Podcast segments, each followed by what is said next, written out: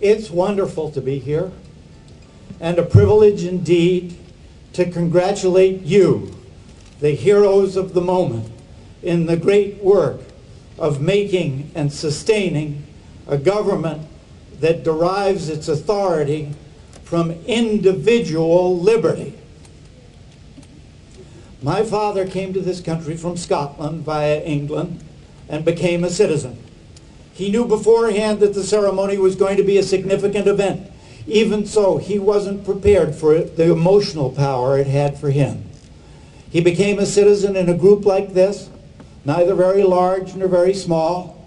The ceremony's power multiplied with their numbers. Everyone in his batch of new citizens was moved for themselves, my father included, but they were all overwhelmed by each other. New members of a centuries old tide of migration here to the Empire of Liberty. It lifted them out of what we mistakenly call ordinary life into the realization that properly understood, life is grand opera, as one is sometimes made aware by a wedding or the birth of a child. Something like that, momentous, and every day is afoot here. Brand new Americans are being made. And I'm delighted to be here to celebrate my father's becoming an American citizen through your becoming American citizens and your becoming American citizens through celebrating him and through all of you, the rest of us, who were lucky to be given what you reached for and took. It's delightful and it's a wonderful occasion because it's another excuse to wear a bow tie. we are all lucky. The old citizens in what we got for free, and you, the new ones, in knowing what it's worth. We have a lot to tell one another. Congratulations, bravo, yay.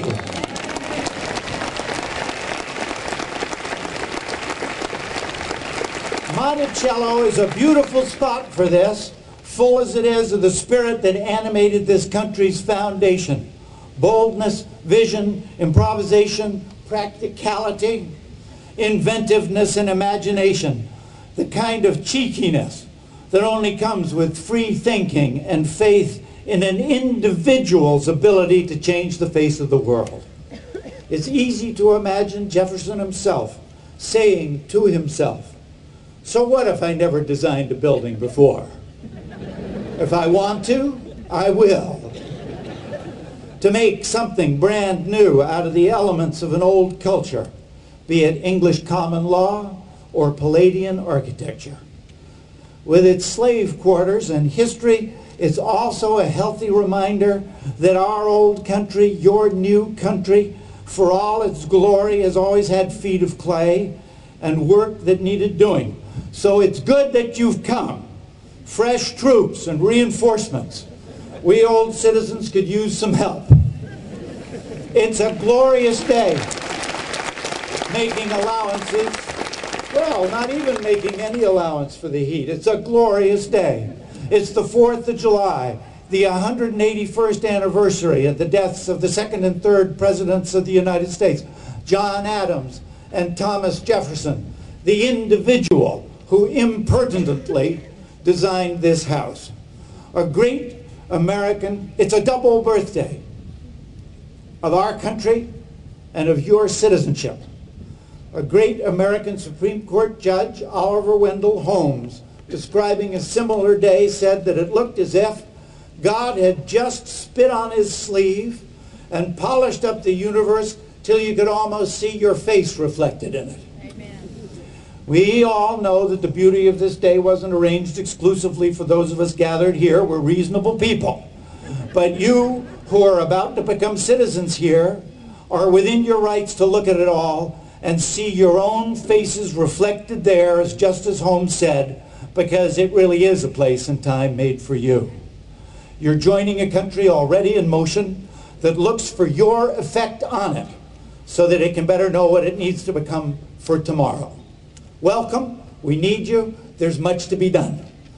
My talk is effectively your graduation address, and every good graduation address begins with a call to the graduates to help the world they are entering discover its future. Consider yourselves called. And if the sea that America is looks large in comparison to the size of your ship, don't be dismayed. Let Thomas Jefferson be our example. We hold these truths to be self-evident that all men are created equal. The words are so familiar, so potent, so important, so grand and fine. It's hard to believe that a person, any single person, actually wrote them.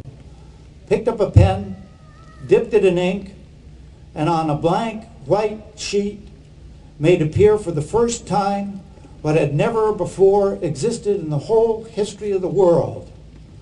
By scratching away at the page, he called a country into being knowing as he wrote that the country was no more than an idea, and that the idea might at any instant be erased and destroyed, and the United States of America become just another sorry footnote in the history of suppressed rebellions against tyranny. And went on writing. You can't help but be impressed by all that that one person and the small group of individuals around him, not much larger than your group of new citizens, won for so many. I guess you can see where I'm headed. Abraham Lincoln calls our government government of the people, by the people, for the people. I claim that the word people, as used there, stands for a great many individuals rather than for a collective. It wasn't a mob, but individuals acting in a group that made this country up out of whole cloth. These are just the sort of people the country needs now. Individuals acting together for the common good. How apt, how opportune that you should come to join us just now. Theodore Roosevelt said, the foundation stone of national life is and ever must be the high individual character of the average citizen. That understates the case the United States, a participatory democracy is one way political scientists describe it, counts on its citizens turning out to be above average, like the students in Lake Wobegon. and that's where you come in. Thomas Jefferson's idea looks pretty solid now with all the history and highways and airports and webs of all kinds tying us together. But for all the building and bulldozing, the wealth and the resources, the United States is still a contract among individuals around an idea. If the, if the saying goes that contracts are made to be broken, we want this one to hold, which requires all hands to be on deck. That's where you come in. You come in from Togo, Bosnia-Herzegovina, Canada and Peru, Afghanistan, India, and Mexico. China, the Netherlands, and the United Kingdom, Croatia, El Salvador, Ghana, the Philippines, and Vietnam, Argentina, Bangladesh, Belgium, Chile, Colombia, Congo, Guatemala, Iran, Italy, Jamaica, Poland, Romania, Singapore, South Korea, Spain, Sudan, Sweden, Taiwan, Tanzania, Thailand, and Turkey. The names themselves a poem about the migrating peoples who come here. The United States may seem like a fixed star, but it isn't. It's a relationship between citizens and an idea, and like all relationships, it changes with the people in it. Its past is always up for re-argument. Its present is constantly unfolding, a continuum of surprises, and the future is yet to be written. A country is alive or it's history. As long as this country endures, it will always be in search of how to understand itself and where to go from here. That's where you come in. That's where we come in. We need all of us to exercise our lungs in this discussion. What does our past mean? What are we to do now? And what will be our future? This is not a job just for the talking heads on TV and the politicians, nor the job of the moneyed interests, nor the single issue movements. As the World War I poster famously said, Uncle Sam needs you, needs us. You just heard John Charles recite the three cardinal rights that no one may take from us the life, liberty, and the pursuit of happiness. As newly minted citizens, they were already familiar to you. But my question is for the rest of us, the ones who are citizens already. In the midst of the interests and pressures of our own lives, don't we leave a good deal of life and liberty to the government to attend to so that we may concentrate full time on the pursuit of happiness? Don't we too often think of our part in politics as being to vote occasionally, not in very great numbers, and only if there's time and inclination? To keep up with the news if it's amusing and entertaining? But like the man in the song who was hardly ever sick at sea, never, never, well, hardly ever interfere as individuals with the work of the politicians. But if this be so, or partly so, would that be a reason to be concerned? History shows that America is the all-time greatest self-correcting nation. It almost seems to be both a perpetual motion machine and a self-righting machine. Why would any sensible citizen and patriot want to throw a wrench in the works or try to fix what isn't broken? I would like to suggest that if we think this way even a little, we have the wrong idea. We are greatly mistaken to think that sharing our views with the television set and our husbands and wives and voting a little is enough. Don't you, who are new to these bad habits, pick them up from us. America.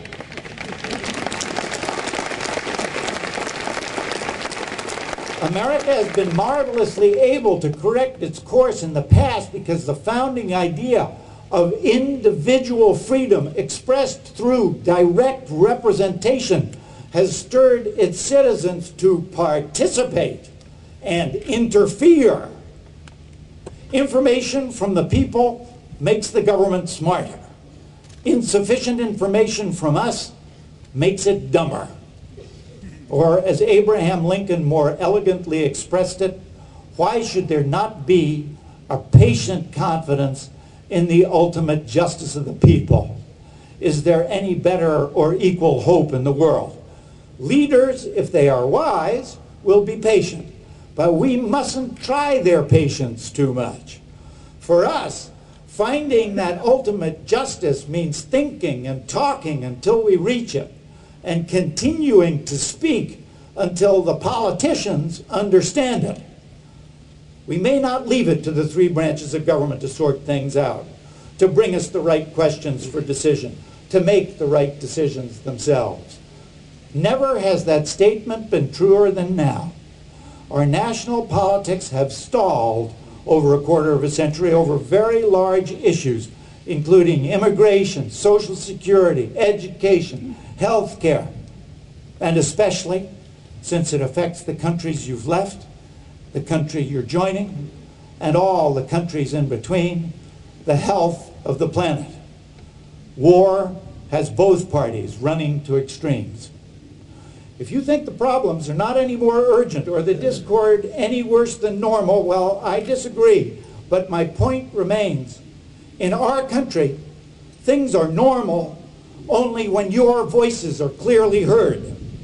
The old model of our citizenly relation to politics was of a group of people under a tree taking turns on the stump all day, as we are now discussing the issues of the time. The old model was the town meeting where every citizen can have their say. Old citizens like me hope that between you and the internet, the old model will get a new lease on life. Whether you work within the Democratic or Republican parties or join in supporting a bipartisan ticket for 2008 as I have, in an effort to drive the parties to work together and to show them how it's done, do do something. From your first breath as an American citizen, make it known what matters to you.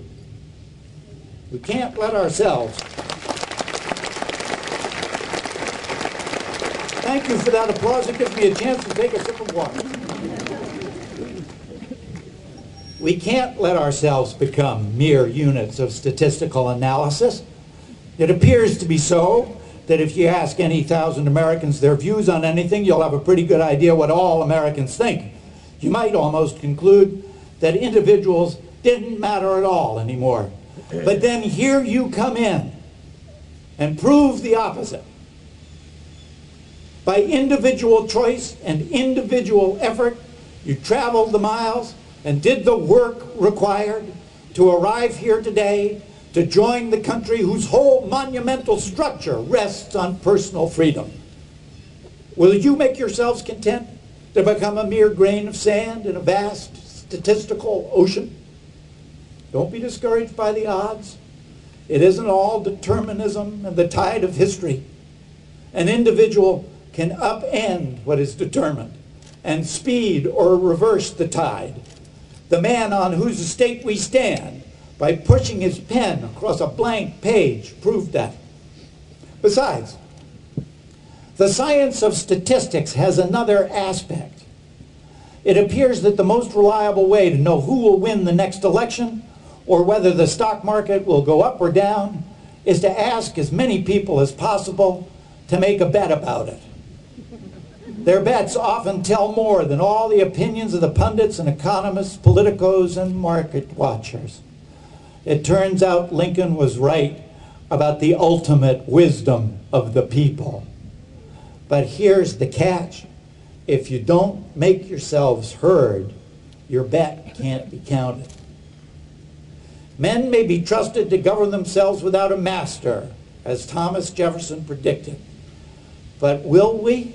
By our silence, indifference, or inaction, give the trust away, cede it to the wealthy, present it to the entrenched, hand it off to the government, entrust it to any process or procedure that excludes our voices? It could happen. As a nation of free men, Abraham Lincoln said, we must live through all time or die by suicide. That's where we all come in. As graduating citizens, you will know how the government is set up, the justly familiar separation of powers, the well-known system of checks and balances, and the famous three branches of government, the executive branch, the judicial branch, and the legislative branch. If these are the branches, what is the tree? Do not think it's the government. We are the tree from which the government springs and spreads into its three branches. Every citizen is part of the root system, part of the trunk, no mere twig or leaf. Help our government never to forget it. We have to bring energy, action, participation, and money to the three branches, or they get no nourishment and nothing will prevent them from begin, becoming brittle, dry, and unfruitful. I hope you don't waste all the time I have in figuring out how a citizen should relate to his government. Talk to it. Tell it what you like. Tell it what you don't like. Vote, of course. Talk about what you want our future to look like. Then let the government know.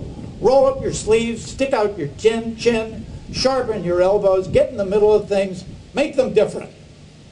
You will be bound to get a lot of things wrong. That's what we do. But the possibility of error is no excuse for being quiet, and I say this on the good authority of past presidents. Man was never intended to become an oyster. That's Theodore Roosevelt talking. Get action. Seize the moment, he said. And he also said, the credit belongs to the man who errs and comes up short again and again because there is no effort without error or shortcoming, but who spends himself for a worthy cause. And President Thomas Jefferson wrote, the evils flowing from the duperies of the people, that is, the ignorant errors of folks like you and me, are less injurious than those of the egoism of their agents. That is, the arrogant errors of those who speak and act for us. So it turns out that citizenship isn't just a great privilege and a great opportunity, though it is all that. It's also a job. I'm sorry to be the one to bring you the news so late in the process. But don't worry, it's a great job. Everything that happens within this country politically and everywhere in the world its influence is felt falls within its province. province.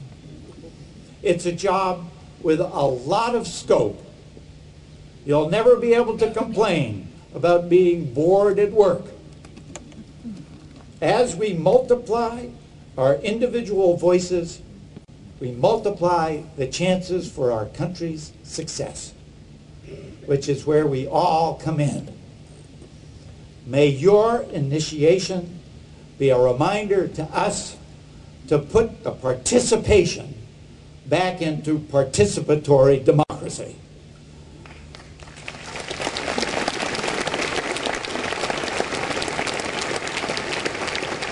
May all our citizenship be individual, unflagging, and vocal, and may our old country, your new country, so prosper. There's lots to do, all hands on deck. Members of the class of 2007, congratulations. God bless you. Let us hear from you.